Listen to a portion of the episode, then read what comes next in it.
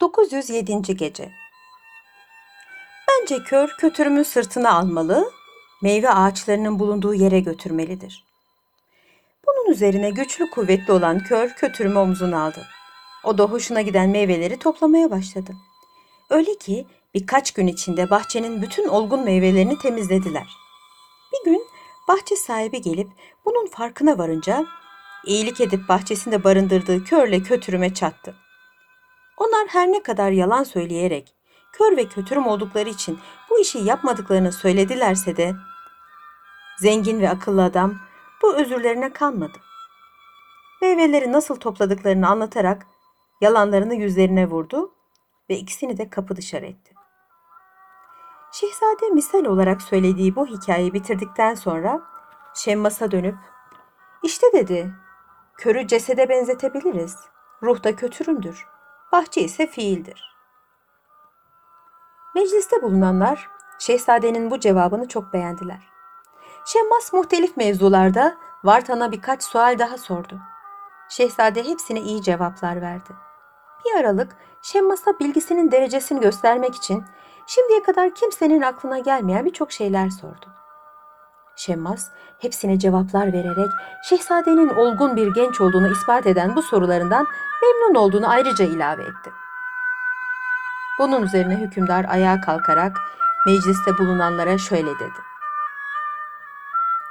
"Önünüzde imtihan veren ve yüzünün akıyla çıkan oğlumun bilgi derecesini gördünüz.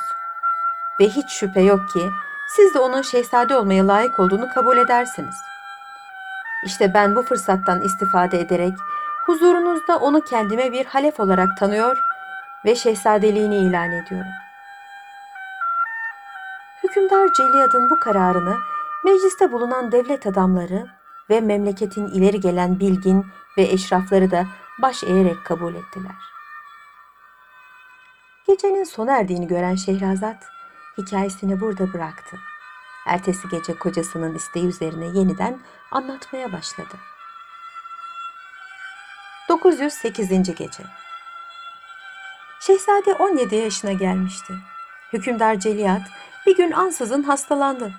Kendisini muayene eden hekimler sıhhi durumunun çok kötü olduğunu gördüler. Artık son günlerini yaşadığını anlayan Celiad oğlunu yanına çağırarak "Evladım" dedi, "ben artık ebediyetin kapısındayım. Pek yakında benim yerime tahta oturacaksın. Beni aratmayacak, öyle bir ülkeyi yöneteceksin ki adalet üzerine idare edeceksin.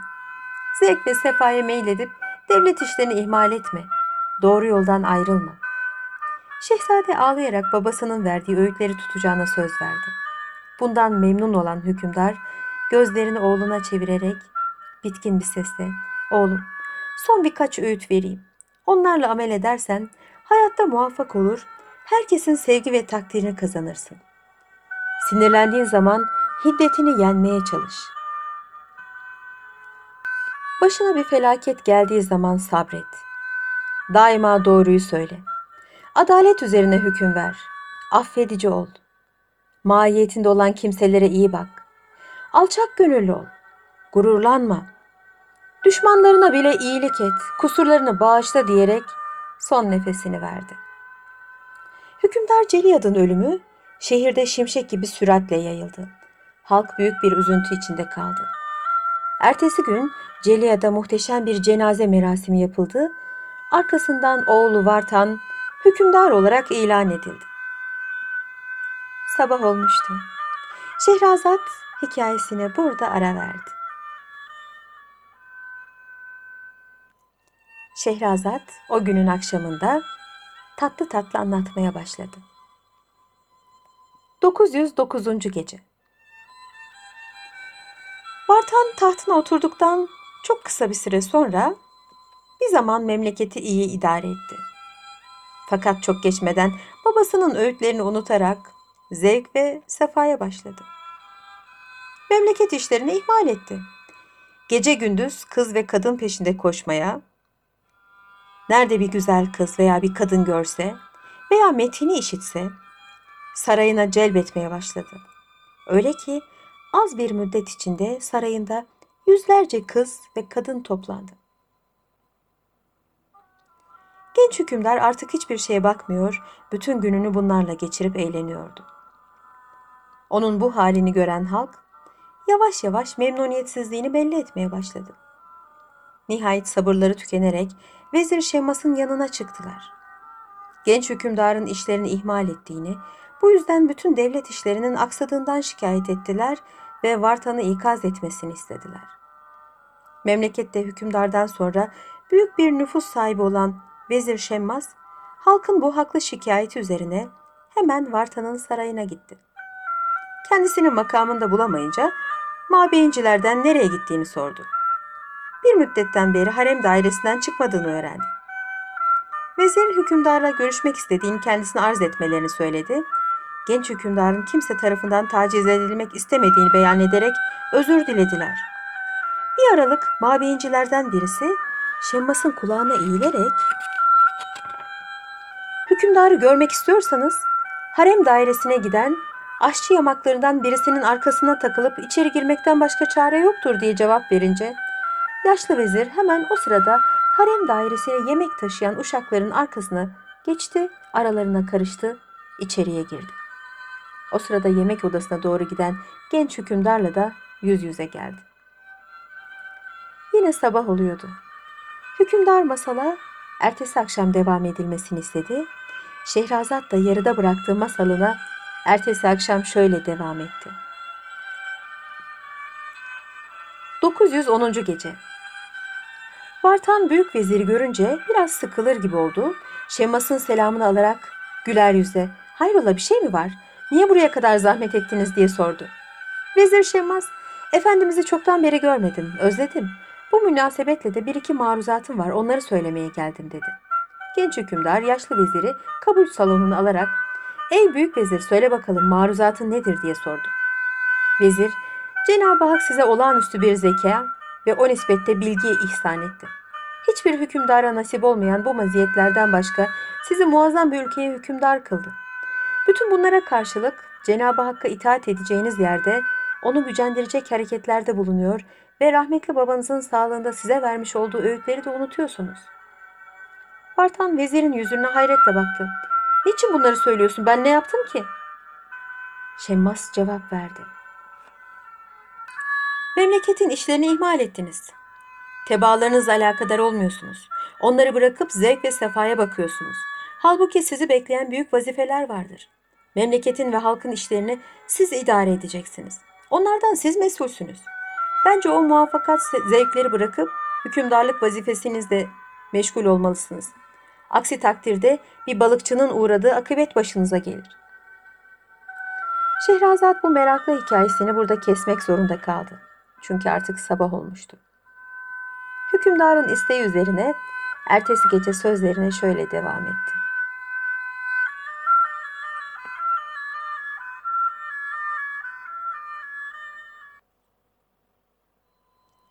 911. Gece. Vartan merak etmişti, sordu. "Bu balıkçının macerası nedir?" Vezir de anlatmaya başladı.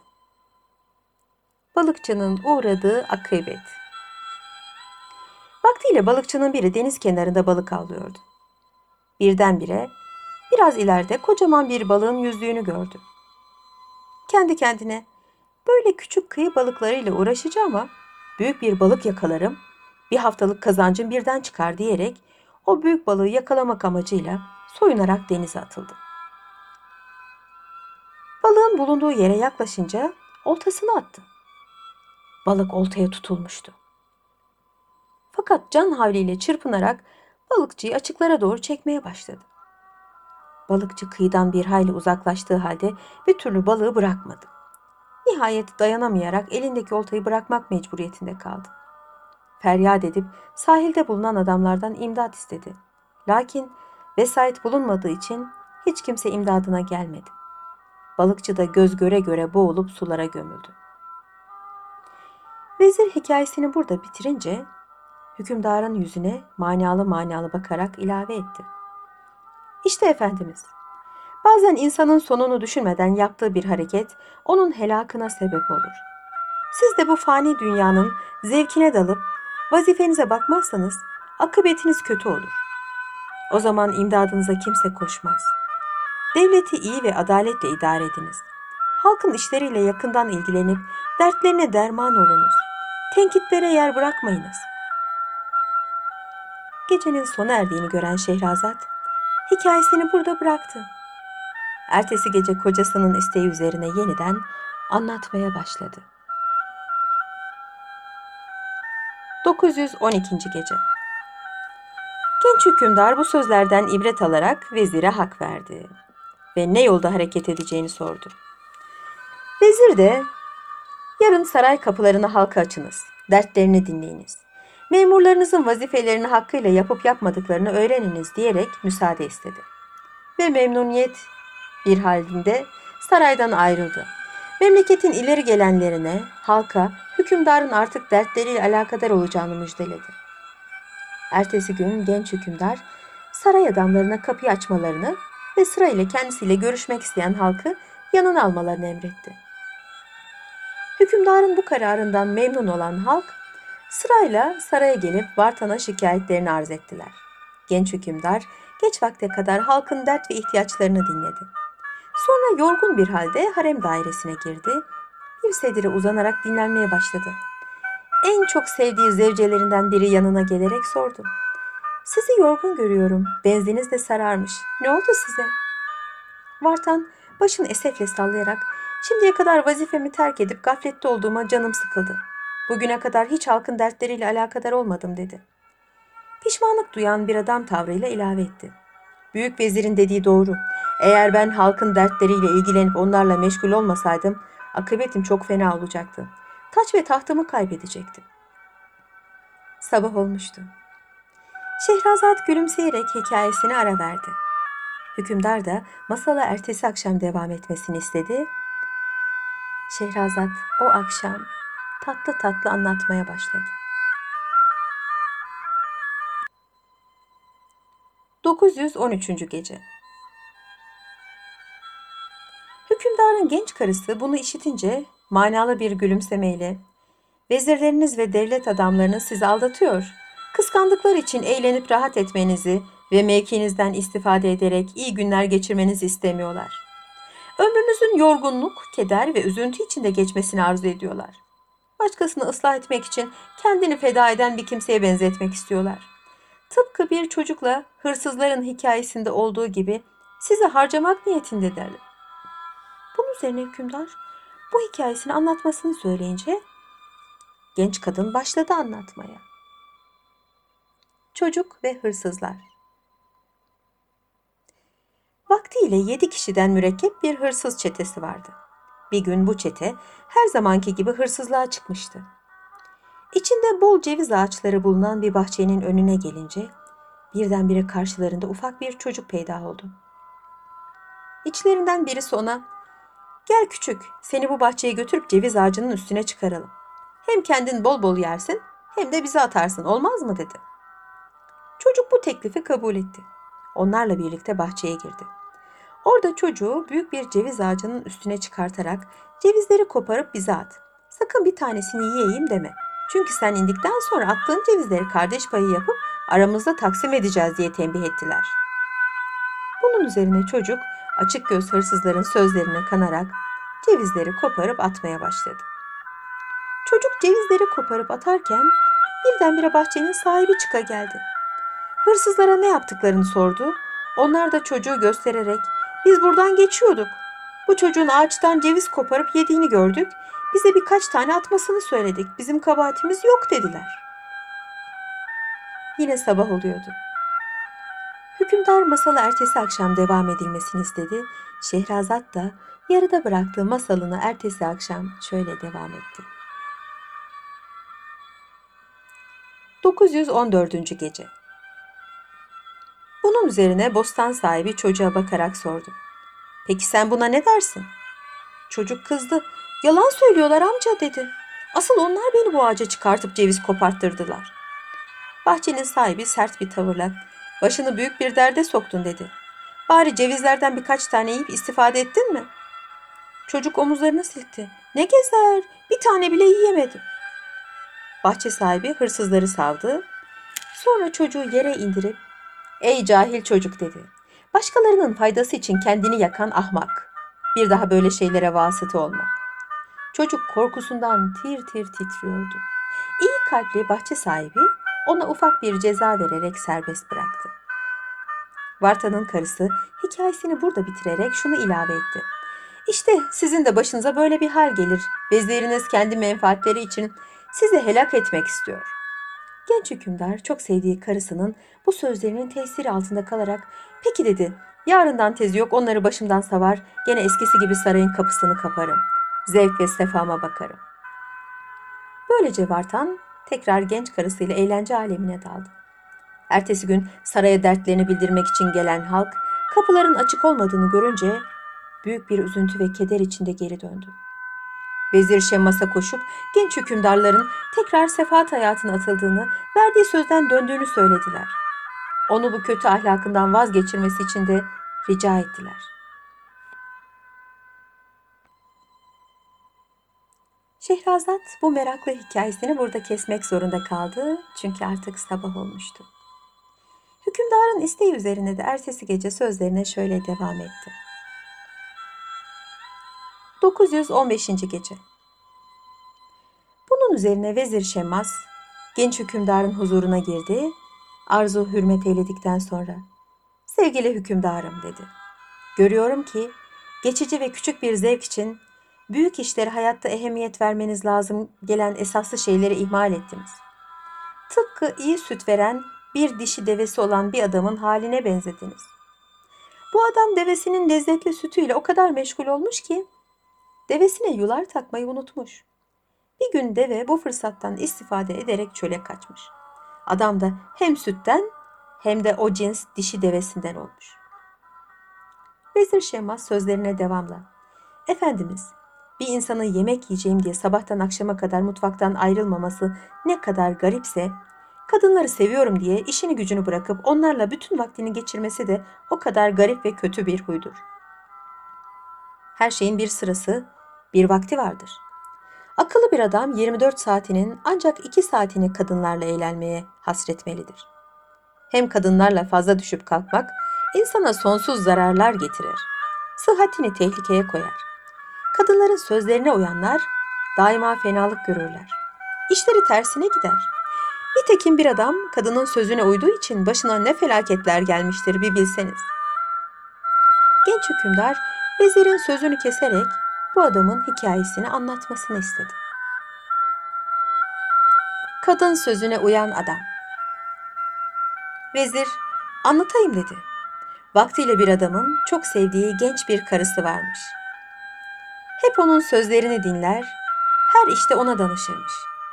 Bahçe meraklısı olan bu adam kendi eliyle fidanlarını diker, ekseri bahçesinin işleriyle meşgul olurmuş. Bir gün genç karısı kendisini bahçeye götürmesini istemiş.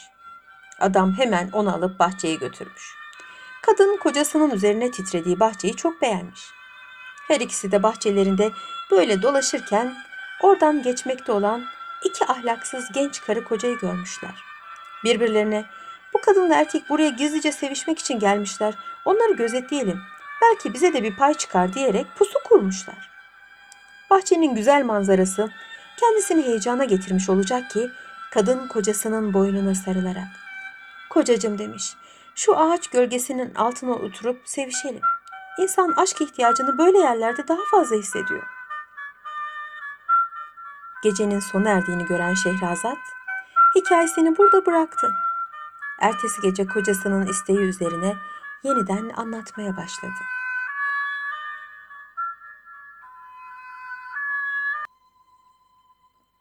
"916. Gece. Adam bu teklifi reddetmiş ve böyle bir hareketin kendilerine yakışmayacağına, görenler olursa mahcup olacaklarını söylemiş. Fakat kadın bir türlü fikrinden vazgeçmemiş. Kocasına bin naz ve cilve ile arzusunu kabul ettirmiş. Adam da ona uymak mecburiyetinde kalmış. Tam ikisi bir ağacın altında sevişirlerken onları gözetleyen 2 ahlaksız genç meydana çıkmış. Ve "Sizi ahlaksızlar sizi, hadi kalkın, sizi hakime götüreceğiz," demişler. Adam neye uğradığını şaşırmış. Onları tatlılıkla salmak istemiş. Gençlerden birisi "Olmaz," demiş. Ya kadını bize bırakırsın yahut ikinizi de hakime götürürüz. Bu teklif karşısında adam fena halde sinirlenmiş. Yahu bu kadın benim eşimdir. Bahçede benimdir. Size ne oluyor? Gözleri kararmış olan gençler onun bu sözlerine kulak asmamışlar. Hemen kadının üzerine hücum edip onu elinden almışlar. Kadın feryada başlayınca adam gençlerin üzerine atılıp karısını kurtarmak istemiş. Gençlerden birisi buna sinirlenerek elindeki bıçağı adamın göğsüne saplamış. Kadın kocasının kanlar içinde yere yuvarlandığını görünce gençlere teslim olmaktan başka da çare bulamamış. İşte kadınların her sözüne uyan adamın akıbeti budur. Sizin gibi akıllı ve okumuş bir genç bütün bu dediklerimi anlar elbette. Muvaffakat bir zevkin peşinde koşup büyük ve mühim işlerini ihmal etmemelisiniz. Genç hükümdar vezire hak verdi, yarın sarayın kapılarını açacağına ve halkla temas edeceğine dair de söz verdi. Vezir Şehmaz gittikten sonra hükümdarla vezirin konuşmalarını öğrenen genç hanım sultan kocasının yanına koştu. Ellerini boynuna dolayarak "Sevgili hükümdarımız" dedi. "Benim bildiğim sadık tebaa hükümdarın emri altındadır. Padişahın tebaasının emrine itaat ettiğini hiç görmedim. Bakıyorum ki tebaasından çok korkuyor bu padişah. Onlar seni denemek istiyorlar. Eğer cesur ve sert görürlerse senden çekinecekler. Zayıf ve yumuşak buldukları anda sana istediklerini yaptıracaklar. Bu kötü niyetli hilebaz vezirlerin seni ellerinde bir oyuncak gibi kullanmak istiyor. Onların yüzünden bir gün başına tıpkı hırsızla tacirin hikayesinde olduğu gibi bir felaket gelebilir." Sabah olmuştu. Şehrazat gülümseyerek hikayesini ara verdi. Hükümdar da masalı ertesi akşam devam etmesini istedi. Şehrazat o akşam tatlı tatlı anlatmaya başladı. 917. Gece. Genç hükümdar karısına hırsızla tacirin hikayesini anlatmasını söyledi. Kadın da baş üstüne diyerek anlatmaya başladı. Tüccarın birisi mallarını satmak için bir şehre gelmişti. Yanında bir hayli para ve mücevherat olduğu için hanlardan birisine inmeyi münasip görmeyerek müstakil bir ev tuttu. Orada yatıp kalkmaya başladı. Onun çok zengin olduğunu anlayan şehrin tanınmış hırsızları tuzağa düşürmek için fırsat kolluyorlardı. Bir gün hırsızlardan birisi bir hekim kılığına girerek tam öğle üzere tüccarın evine gitti. Kapıyı çalarak "Ben hekimim, size bir hizmette bulunabilir miyim?" dedi. Sıhhati yerinde olan tüccar böyle bir şeye ihtiyacı olmadığını söyleyerek kendisini yoklamaya gelen hekime bir ikramda bulunmadan savmanın doğru olmayacağını düşündü. Yemeğe davet etti. Böyle bir fırsatı kollayan hırsız teşekkür ederek tüccarın sofrasına oturdu. Tüccarın büyük bir iştahla yemek yediğini ve iki kişinin zorla bitireceği yemeği bir çırpıda temizlediğini görünce "Dostum" dedi, "çok fazla yemek yiyorsunuz. Bu ise midenizin yorulmasına ve dolayısıyla sıhhatinizin bozulmasına sebep olur. Bari size bir ilaç vereyim de gelecek hastalığı önlesin." Tüccar dudak bükerek "İştahımın yerinde olduğu sıhhatimin iyi olduğunu alamettir. Çok şükür senelerden beri hep aynı şekilde yemek yediğim halde bir hastalık çekmedim" dedi. Sahte hekim büyük takma sakalını kaşıyarak tüccarın yüzüne dikkatli baktı. "Evet, söyledikleriniz doğrudur. Fakat çabuk koşan çabuk yorulur. Mideniz yüzünden er geç büyük bir hastalığa tutulmanız mukadderdir" dedi. Yine sabah oluyordu. Hükümdar masalı ertesi akşam devam edilmesini istedi. Şehrazat da yarıda bıraktığı masalına ertesi akşam şöyle devam etti. 918. Gece. Tüccar sahte hekimin sözlerine inandı.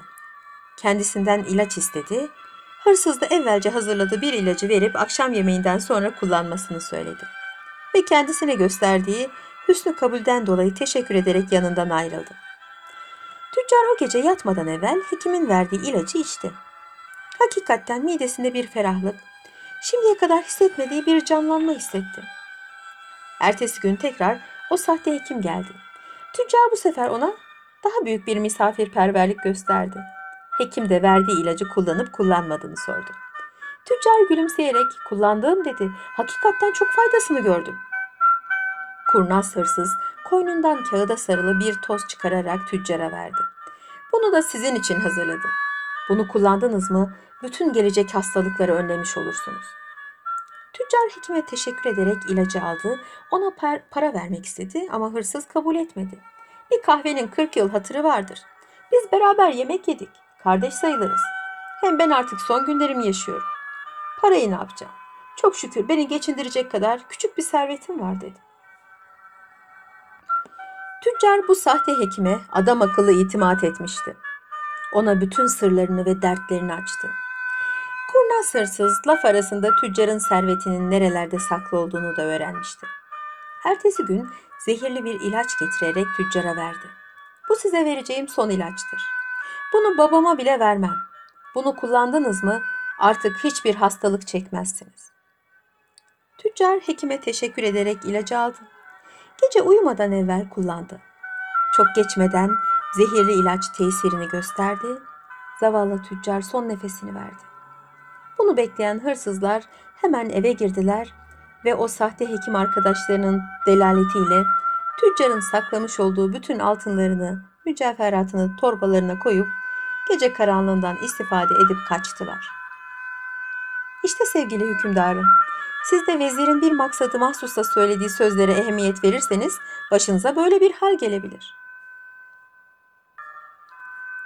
Gecenin sona erdiğini gören Şehrazat hikayesini burada bıraktı. Ertesi gece kocasının isteği üzerine yeniden anlatmaya başladı.